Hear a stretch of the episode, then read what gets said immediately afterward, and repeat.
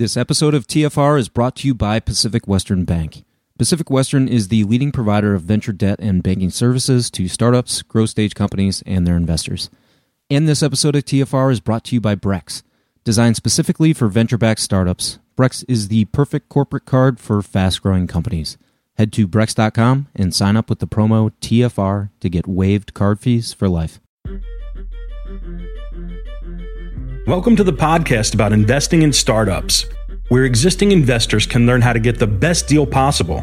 And those that have never before invested in startups can learn the keys to success from the venture experts. Your host is Nick Moran, and this is The Full Ratchet. Welcome back to TFR for a special release. Today I'm publishing a panel discussion with a group of top thinkers in the IoT space. The topic was navigating the future of IoT and was hosted at UI Labs in Chicago. They threw a great event with hundreds of very engaged folks in the audience. We were fortunate to have a great cross section of professionals represented on the panel, providing perspectives from the founder, investor, corporate, and government side. I moderated the discussion, and the panel included Ben Forgan, CEO of Hologram, a recent addition to our portfolio at Newstack. Brenna Berman, Executive Director of City Digital at UI Labs. Jenny Fielding, the Managing Director of Techstars IoT. Jim Gagnard, CEO of Smart Signal, acquired by GE, and also Chairman of the Illinois Technology Association. And finally, Ty Finley, a Senior Associate at Pritzker Group Venture Capital. Big thanks to Paul Seaman and Carolyn Collins of UI Labs for hosting the event. Paul did a fantastic job pulling everything together and getting some great panelists for the discussion. And we discussed a range of topics, including what inning or stage of maturation is IoT at? We talked about the smart home and what the winners will look like in that space. We discussed how investors assess consumer versus enterprise IoT and suggestions for entrepreneurs with applications for each. We also got investor thoughts on the metrics they evaluate for IoT versus other horizontals like SaaS. We talked about the key barriers to mass IoT adoption, thoughts on security for IoT and the role of government, and we wrapped up with Q&A from audience members. I had a great time moderating the talk that went a lot deeper than your standard startup panel discussion. Here's the episode on navigating the future of IoT.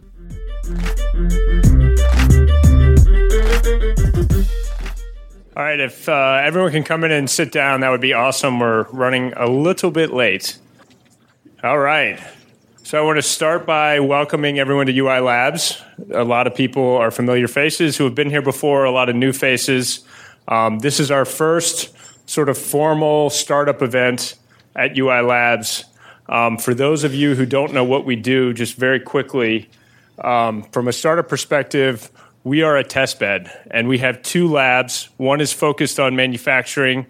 We're building a future factory on the factory floor. It is going to be a real a real factory line, and we welcome startups to come and hack the line, uh, showcase their products, try and improve production. And we've got a great team. If you break something, we'll fix it. On the other side, we have a city lab uh, we are in the fortunate and unique position to have a relationship with the city of Chicago.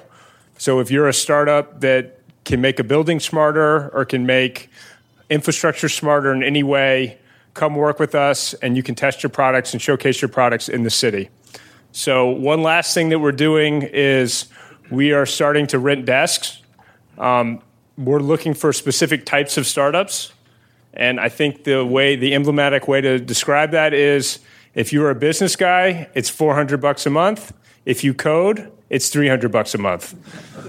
so we, we want to be the place where serious startups come to harden their products, to work with our network, to find customers, and to hopefully help the Chicago ecosystem. So I want to thank uh, the IoT Council and Techstars IoT for a great day today and hopefully a great event. And I don't know who I'm handing the mic to. That's easy enough. Okay, welcome. Uh, let's talk some IoT, but first, some introductions. Uh, so I'm Nick Moran. I am the host of the Full Ratchet. It is the the very first venture capital podcast, uh, also the best rated. It's been around for about three years, and this will be published to the platform. Uh, I am also general partner at Newstack Ventures. We are an IoT pre-seed focused venture capital firm based here in Chicago. Uh, Jim Gagnard, sort of retired tech company CEO. Uh, I have been in IoT when it was called M2M back in the late 90s before the great bubble burst. Some of you might have read that in history books. I'm not sure. Uh, I am still involved with a number of tech companies that are involved in IoT and uh, look forward to having an interesting chat about the, the next great platform in technology. Hey, I'm Ben Forgan, uh, CEO of Hologram. Uh, we are providing cellular connectivity for Internet of Things devices, uh, as well as cloud and security tools to manage those things once they're online. So, very familiar with the concept of M2M. I think, I think, yeah, M2M. IoT's been around for a while. It's just called M2M, actually. Um, yeah, uh, but yeah, so that's me. Anyways, I'll stop talking. Um, I'm Brenna Berman. I'm the executive director here of City Digital, which is an IoT infrastructure lab. Um, I'm also the co chair of the Midwest IoT Council, working with Jim on that, um, focusing on bringing IoT here to the Midwest to drive economic growth. Hey, I'm Jenny Fielding. I'm the managing director of Techstars. You've just met my 12 amazing companies, and um, we've been here in Chicago all week uh, visiting and um, just loving all the incredible resources and the warm welcome we've got. Ty Finley. I'm with the Pritzker Group Venture Capital team. Um, we are the largest Midwest VC out here, and we certainly, uh, over a 20 plus year history, founding or funding over 200 entrepreneurs.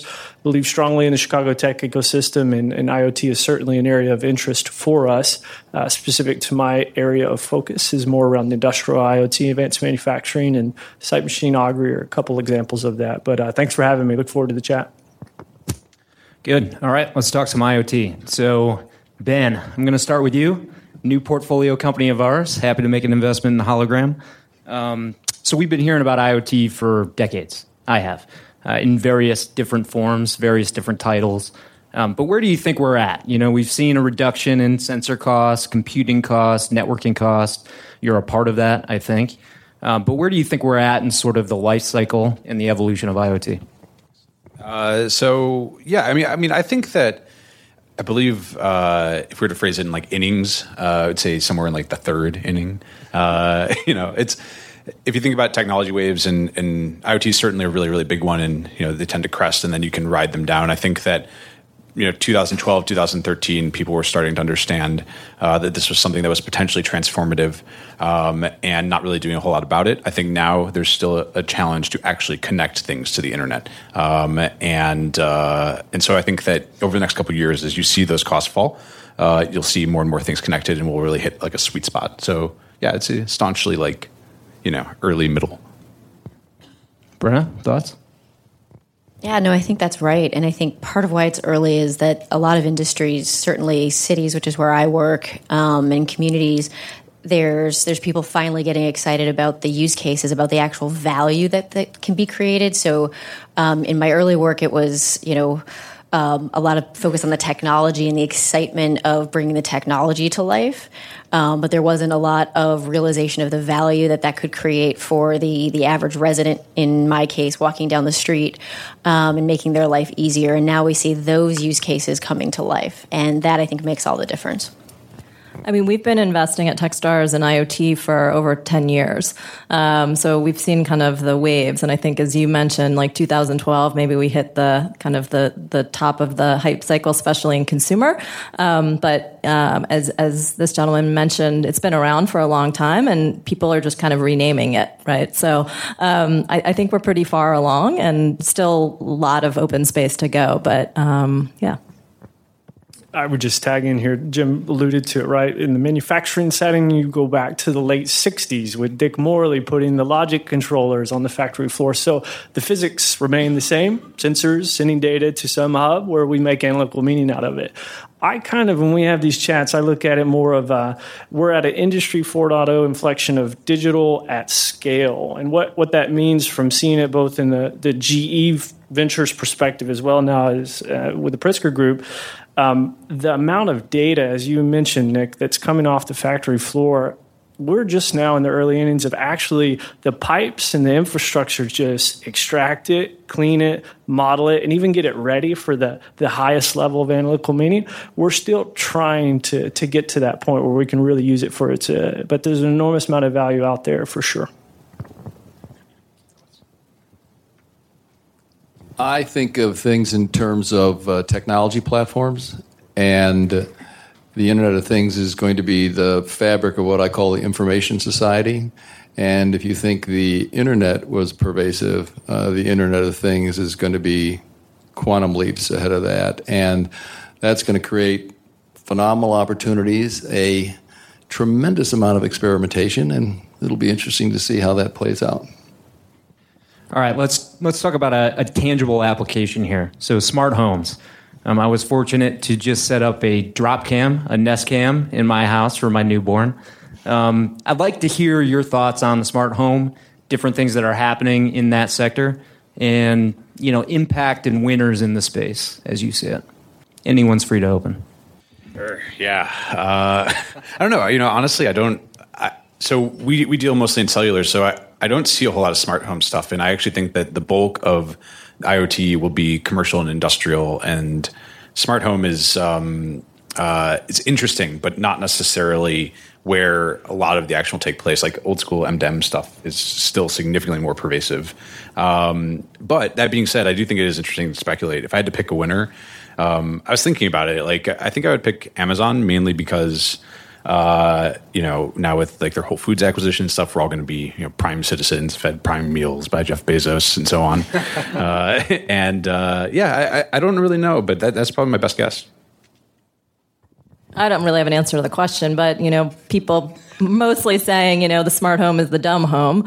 Um, and I think, you know, until we sort out security issues and kind of interoperability, um, there's just not going to be a seamless solution. So Amazon is you know, maybe going towards one angle and solving, you know, a part of it. But I think there's a lot that needs to be sorted out. I think the economics of it are going to be a big deal. If you think about it, I mean, how do you add cost to all the devices in a home that you might want to have as part of the system? And the other thing is just standards. I think there's still going to be room for standards to.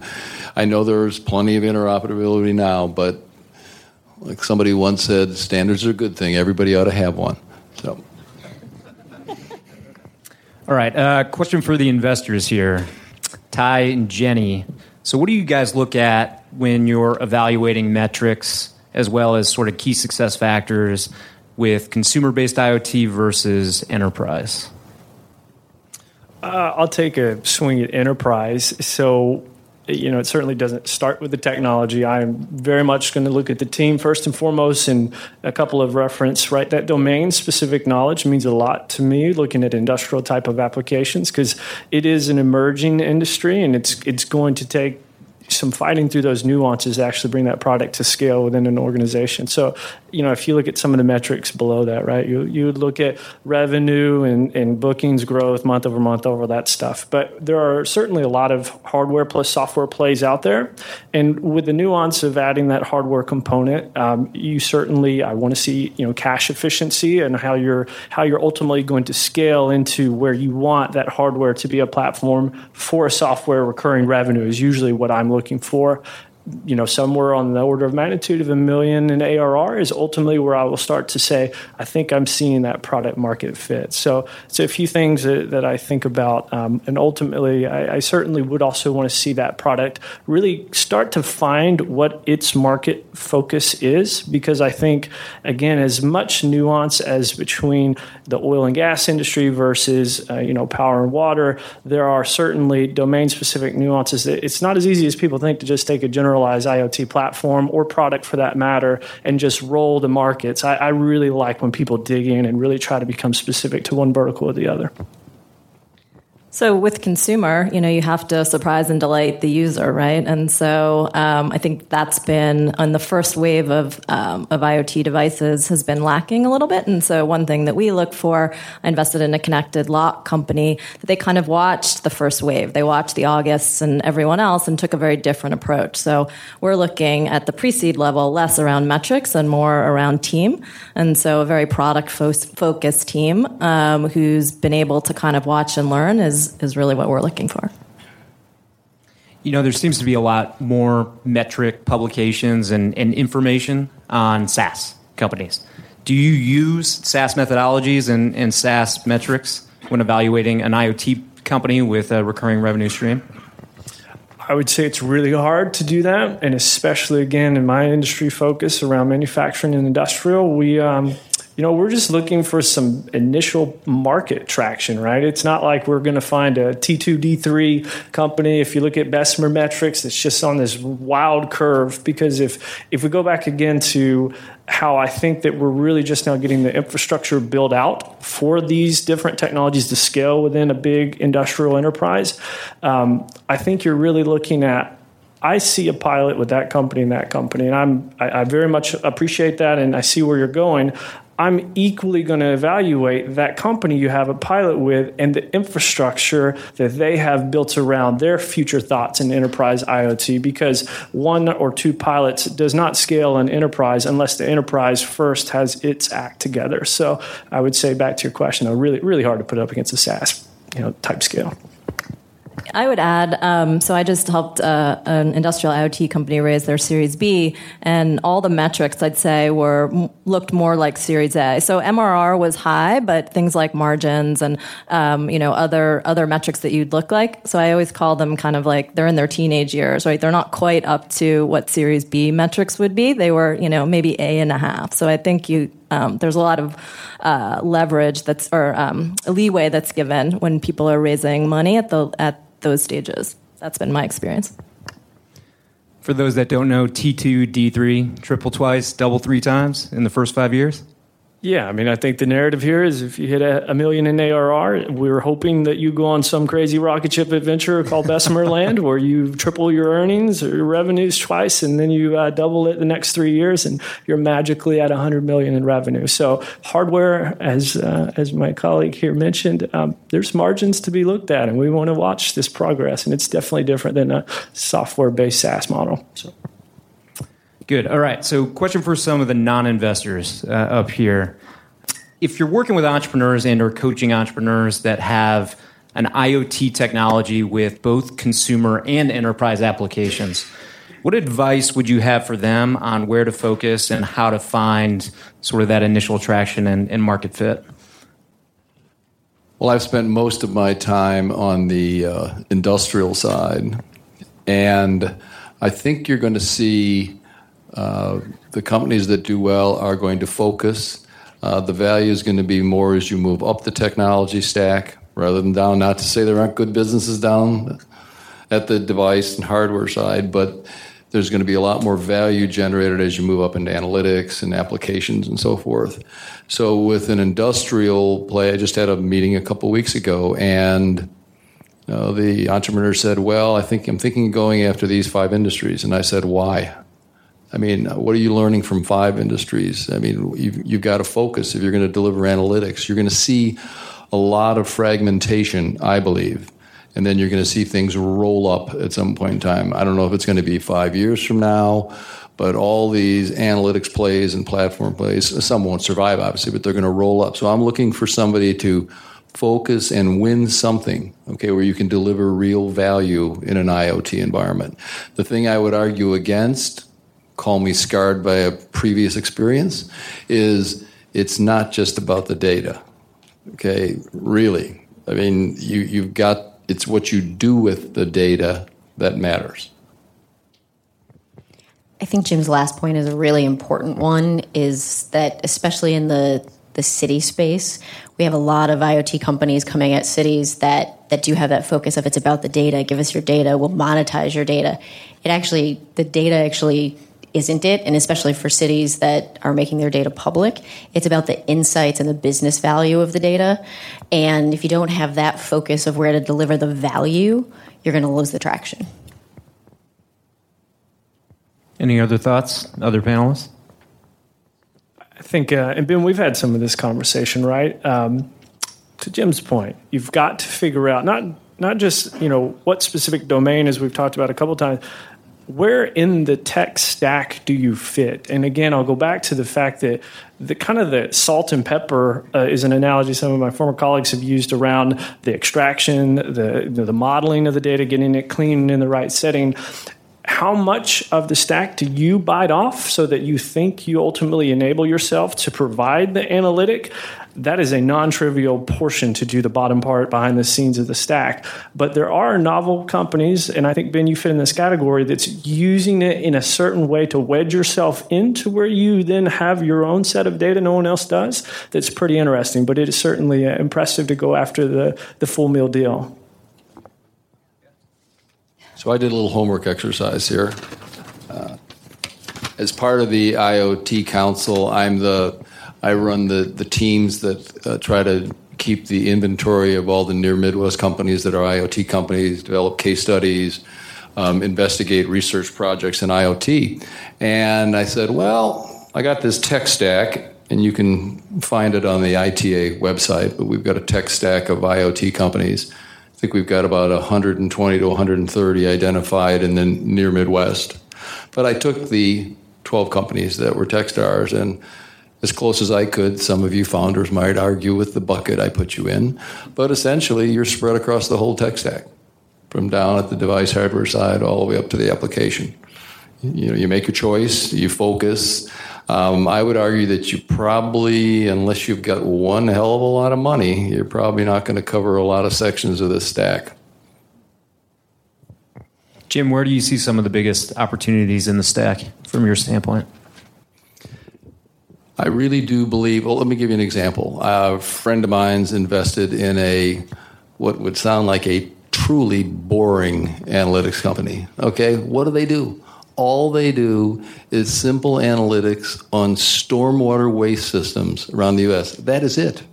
That is all they do. There are 100,000 stormwater waste systems in the United States. I mean, this is boring as a box of rocks, okay?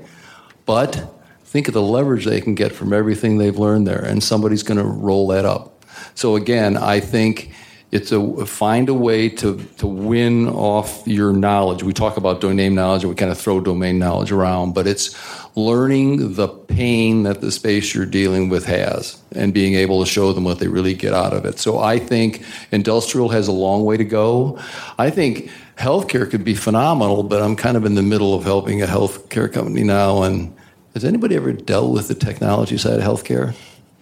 It is it's challenging. But I, I, think healthcare can be huge. Uh, there's a lot going on in telehealth. Actually, a company that uses some of the technology from my last company has been working at it for nine years to get to the point where they can leverage telehealth in the home. And I, and I think they're going to get a, a tremendous home run. But on the healthcare side, you have to be patient. Nothing moves quickly in healthcare. Industrial, I think, you can move a lot more quickly. I'm not that knowledgeable about smart cities and. Maybe we'll start out with, with Jenny on this one. Uh, what do you think are some of the key factors that are limiting progress and or proliferation of, of IoT? And how do you think those things will be addressed? Well, I think for a long time it was, you know, capital in the system and, you know, innovative companies. And I think that's really changing. So I guess my answer being someone that's invested in 70 startups, many of them IoT, is that, you know, the innovation and the future is sitting in this room. And that's going to make its way into large corporates that are also in this room. So you got to move earlier, Ty. I'm trying, um, trying. That's why you partner up with Techstars. Um, I, I, would say that I usually come down to five things, honestly. The first of which is just straight up integration, right? You are taking your industrial technology into sometimes the most gnarly Frankenstein set of software that you could possibly imagine. So I often see that uh, underestimated in terms of actually getting your lights onto your solution. Um, the second one would be security, and I probably don't need to go into too much detail because everyone here understands, right? There are still PLCs out there running on Modbus protocols that is just shocking. You could uh, national infrastructure that relies on this stuff. So some maturity there. Uh, business model wise, capex to opex is something we always talk about. I want to go sell you my robot as a service. We'll use that as an example the people you're selling into, I have seen it time and time again. I, yeah, I want to try out your robot, and I ultimately just then want to purchase it. I, I, don't want to do this leasing model thing because actually robotic arms are pretty resilient, and I don't need to buy one or get the latest greatest. So, know when you come to the business model with a you know a high total contract value, I'm going to kind of push back a little bit and say, you know, there's some reality to that too, right? Um, the fourth one I would say is perception. And I think a lot of the conversations I have around investing in, in AI and automation in the factory, um, you know, I honestly had someone at a conference want leave leave our conversation and say, have fun eating dinner with your robot friends. And I was like, uh, really? Um, really said that to me. And so I think what I take from that is the onus is on us to ultimately tell a narrative. And the data I have seen, it separates the difference between I do not think occupations are, are just going to disappear in the big scheme of things. I think the human will always be involved in what we're doing for sure. It's the activities that will mature within those occupations, and it's on our onus to help train those workers of the future to enable them with the digital skills to equip where we want the technology to go. And then the last one is really just around the talent base. Again, it goes into this training ecosystem. We have to evolve the ecosystem, and I think the world of what UI Labs and the DMDII are doing here in a, our backyard. It's kind of like a crown jewel to have this in Chicago for an investor here. So I, I think those are really the five things over and over and over again. I come to a conversation with founders. So just on that, on the capex opex point, do you like to see a startup go after an existing line item on a on a company's opex or capex as opposed to maybe an intangible productivity benefit or some sort of opportunistic upside. I'd love to hear your take from the business standpoint and maybe Brenna's take from a government standpoint on this one. I do like that the founder, if you'll call it, you know, this is the Andreessen term, the idea maze, that when I'm going to that person that I want to sell this into, I have ran in my head the idea maze around what that person's going to position back to me. He's going to pull out his P&L. He's going to pull out how much his quarterly budget to spend on R&D is. And I like them to then tell that narrative of why this new as a service model will save you X, Y, and Z. And let's just go ahead and head that conversation off before we get to all the good things about what I'm doing, and then you ultimately shut me down. So I do I do like it when they're direct with it. I think it's hard if you're investing in frontier technologies, right? Um, because you're you're betting on something that's coming, you know, that'll be 10, 15 years out, and so you know, I think it, it just depends where where you're interested in putting your money. As an operator, I've learned that the biggest leverage is revenue, and the next is profitability. I mean, if you can show somebody how you can help them generate more revenue or more profitability, the intangible sale, especially with an early technology and all that, if you have a real early adopter, that might work. But pain is your friend, okay? You want to be a drug dealer, okay? You don't want to sell vitamins, you want to sell drugs, okay? And so you look for pain. I think the two levers for cities are around savings and then resident impact, which is sort of the more qualitative one, um, and it is about it is about the pain as well. Um, savings can be a little bit tricky because the the budgets for cities are a little bit are a little bit more complicated and you need to dig in and understand them. So being able to quantify those savings with the customer is critical and helping them understand or you at least understanding when you go in what those savings are going to mean for them because not all savings are the same. Can they repurpose those savings? Because um, it is possible to go in wherever you're going into the city and save them money that they can't repurpose, in which case you actually have not helped them. Because um, they need to spend that money, they're going to spend it in the same place and they're not going to buy whatever you've walked in to sell them. Um, cities will be early adopters. That's, you know, cities are are risk averse. Um, they're supposed to be. They're spending taxpayer dollars. Um, but one of the reasons that that we're here is because Chicago is a is a less risk averse city than some, um, and we want to find those cities that are willing to go into a pilot. And I'll talk about a, pilots. You want to be careful with cities because the U.S. is littered with pilots that cities have done and then never gone anywhere.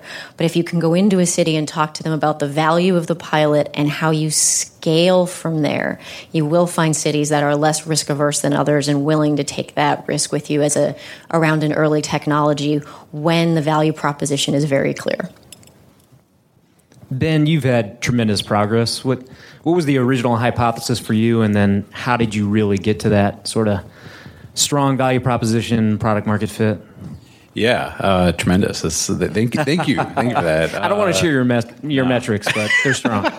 no, uh, I think I think we've done okay. I mean, but um, I don't know. I, I think the question you asked around sort of going after consumer versus enterprise, and then also uh, talking about what parts of the stack you build. I think for us, uh, it took us a long time to actually figure out what we needed to focus on, um, and I would highly recommend, uh, in general, for IoT platforms that you you don't really count on the fact that like consumers are going to care very much. Um, I think that ultimately, um, for us, what's been really really helpful is finding people who are deploying interesting applications uh, and focusing on meeting really really concrete needs rather than focusing on connecting things just for the sake of connecting things. Um, so that's probably the best. And I think those exist mostly in enterprise, which I guess is why I'm downplaying the, the consumer uh, concept. Um, so that, that's probably my best advice in, in, how we've we've made progress. But it's, it's been a slog, but you know we're we're doing it. Good. All right, uh, we'll wrap up here with a final question. So, Ty, you brought up privacy and security before. Um, maybe we could start with you and come down the panel this way. But how do you think about privacy and security, and do you think the government has a role to play? Uh, I'll go back again to the example. The light bulb aha moment for me was uh, folks probably have seen the Aurora generator test back in 2007, and you simply tap in again to uh, a logic controller that's run by an old protocol, and you can shut down a piece of the American infrastructure, right? And that takes like a year or two to, to rebuild that generator, so it's non trivial. Um, what I would say though, and then we see things like WannaCry and, and other things even more modern times, but I am seeing a lot of activity of finally the DevOps and the security folks are starting to work together as opposed to one passes it off to the other. And at the container level, in a lot of the applications that we're seeing, you know, just saying the word Docker or some of these other items that is where you need to bring that evolution of these new technologies into the security and the IT offices so that that's pre-baked and that you have a solution that at the application or microservice level can without shutting down the process a manufacturing line is is certainly not going to have the time to do all this reintegration. So I think there are certainly some some technologies coming at it at the most granular level that's really going to help out with this, I think. Um, so I'll give you an interesting practical data point, which is we get thousands of applications for our program. We get no applications around um, IoT security. So, and I like go around all the time. I'm like, if you're working on IoT security, you should apply. It's really interesting. Entrepreneurs are, are not in masses working on this. Um, and I think, you know, there's maybe two reasons. It seems like consumer IoT, we like to talk about, you know, the smart home and how we want it secure. The truth is, I don't think consumers really care, right? They're pretty, they're pretty happy to give away their data if they can get something free. And so, you know, maybe going back to the, you know, is it a vitamin or is it a pain uh, killer? Is that maybe maybe in the home or with consumers it's more of a vitamin. And I think now that we're seeing you know more interesting use cases around industrial, I would hope more people are taking that more seriously, and we'll see more entrepreneurs working on um, IoT security. But right now we're not seeing them.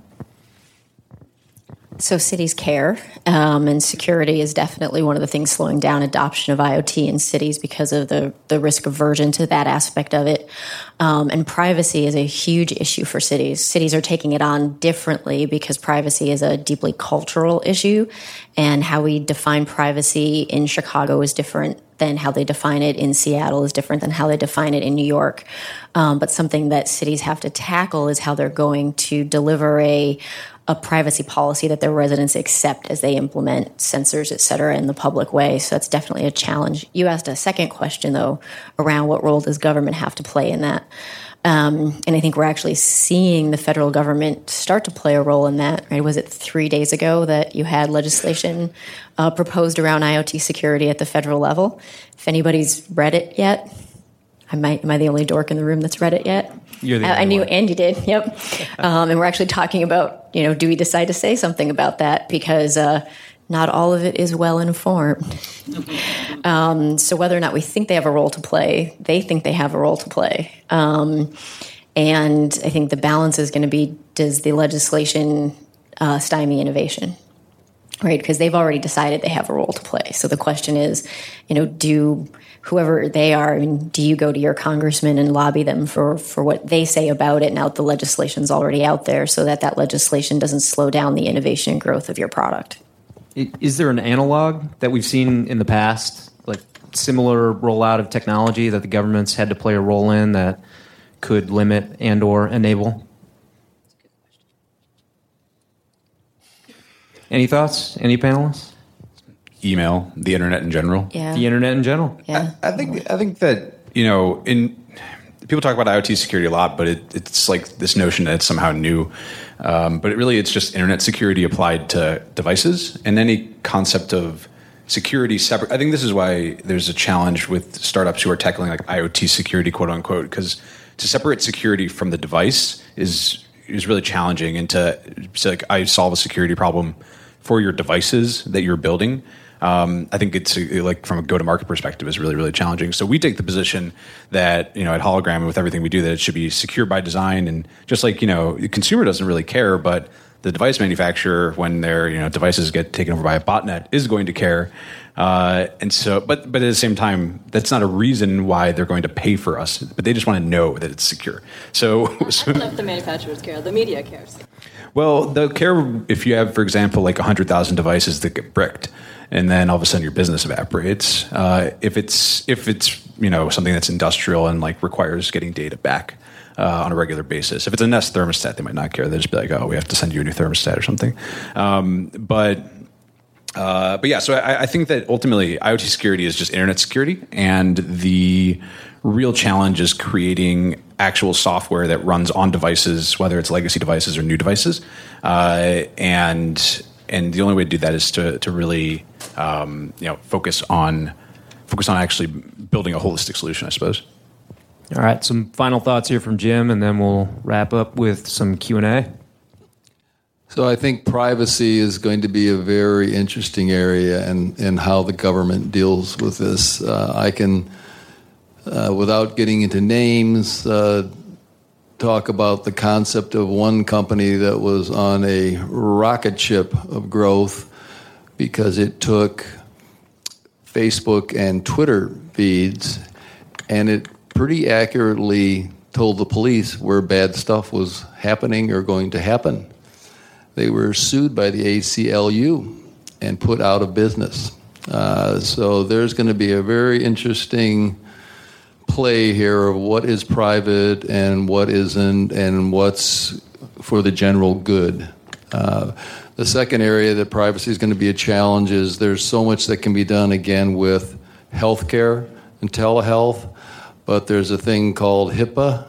There's a thing called the privacy of patient information, and yet you're trying to analyze that. It kind of conflicts with the SaaS model or where you're processing in the cloud rather than behind a firewall. So there's going to be tremendous opportunities, but privacy is going to be, I think, a, a big issue. This episode of TFR is brought to you by Brex. Your startup is going to change the world, and the right corporate card will get you there even faster. The Brex corporate card for startups offers 10 to 20 times higher limits than traditional corporate cards, automated expense tools, and huge rewards like four times points back on travel, three times back on restaurants, and two times back on recurring SaaS spend. And all with no personal guarantee. Sign up at Brex.com and get waived card fees for life with the code TFR. And this episode of TFR is brought to you by Assure. For over three years, Newstack has been raising capital on a deal by deal basis, allowing individual investors to select each startup investment. Assure is the company behind the scenes that powers this process. When we have 10, 20, or 30 angels investing in a startup, we can't put all those folks directly on the startup's cap table. So those investors are rolled into a special purpose vehicle that occupies just one line item on the cap table.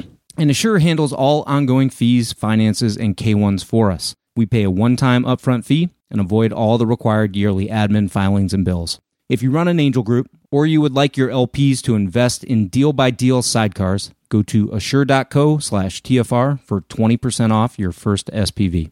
And this episode of TFR is brought to you by Pacific Western Bank.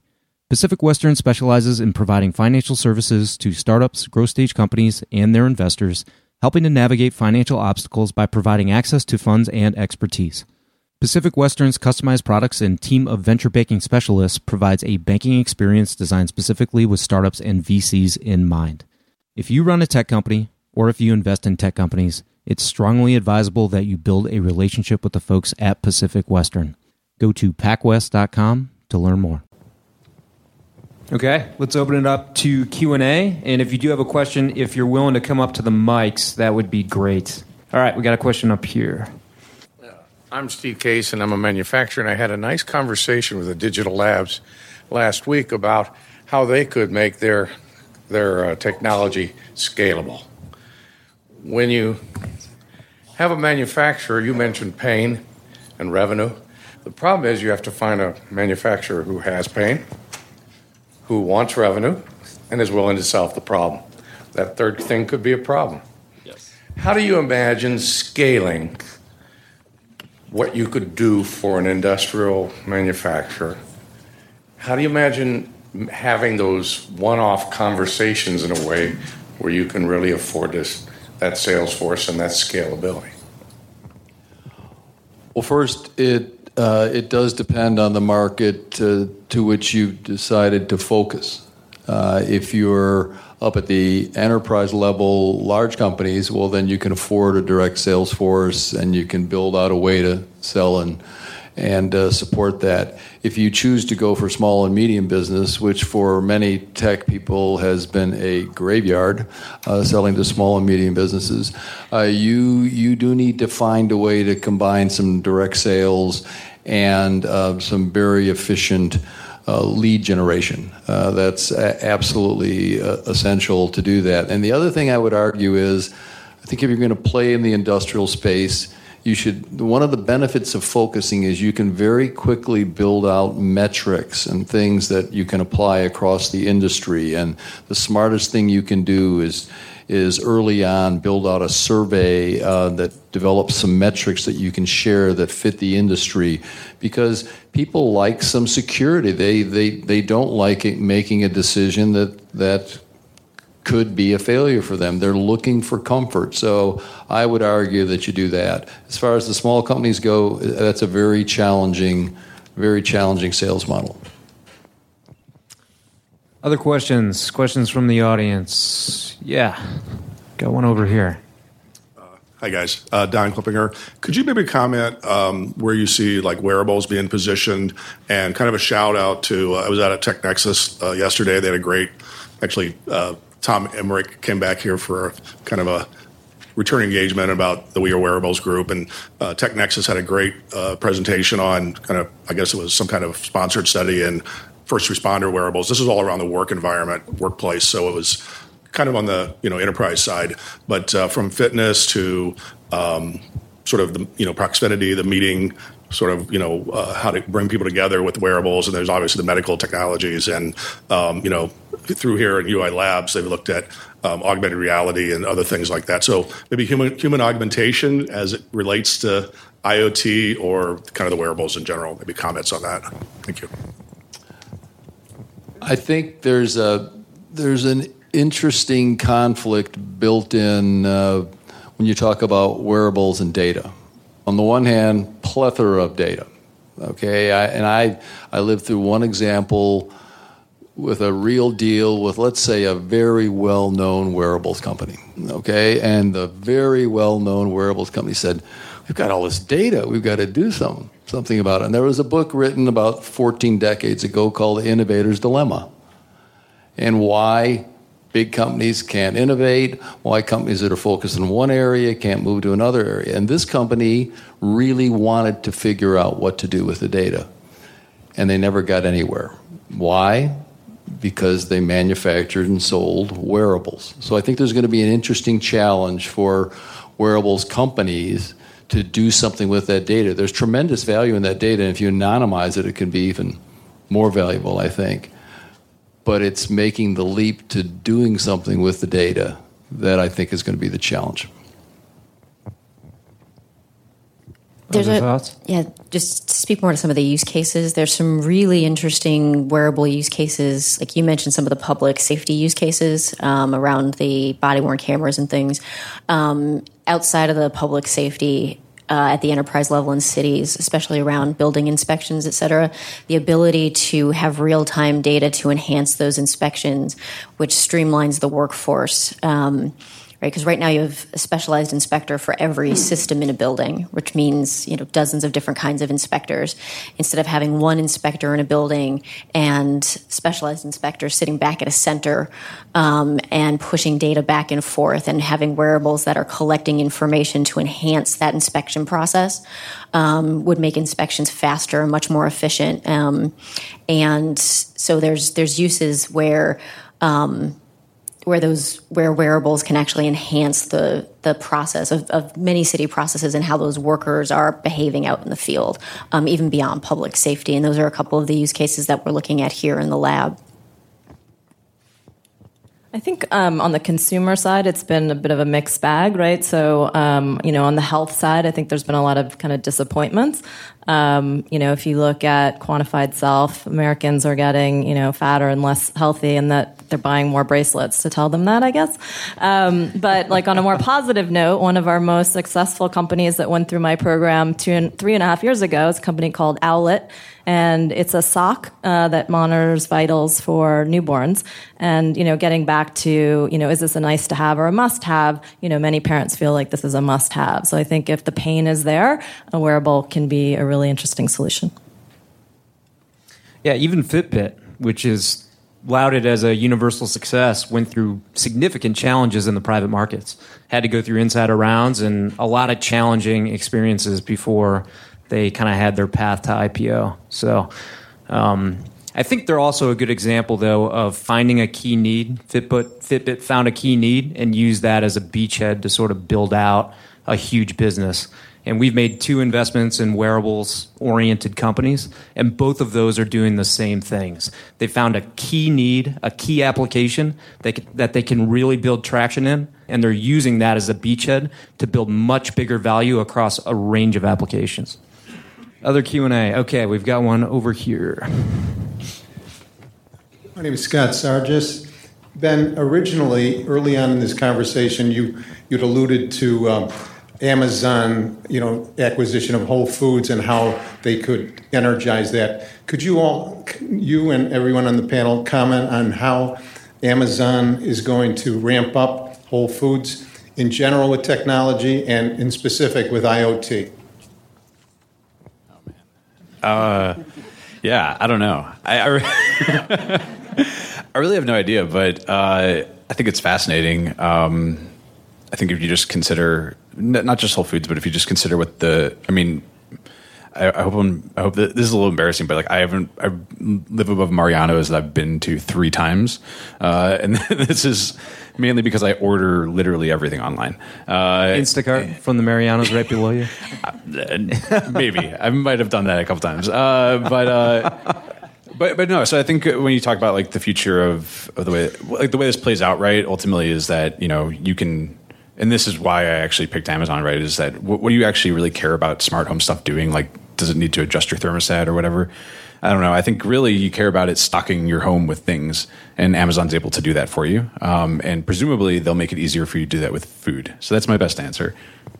I'll, I'll take a swing at this one. Uh, what I've found interesting about Amazon is so they now have a freight forwarder they now have I don't know how many airplanes on lease for their own air air transport. We all see these little Amazon trucks running around Chicago now doing their own deliveries. from a supply chain perspective, and this correlate itself into industrial use cases and where the future of warehousing and distribution within warehousing goes, and everything's getting hyper local. It needs to be here like like five minutes from now. I think they just picked up 400 or so distribution nodes that if they play their cards right and they put the right uh, automation, if you'll call it that, uh, distribution tech is, is kind of a, a hot space I'm really looking into. I think that could be a very interesting distribu- distribution play. And I think ultimately uh, now I think my, my price and my Instacart delivery from, from Whole Foods, if they keep the relationship, hopefully will come down too. So uh, I think it's a good thing.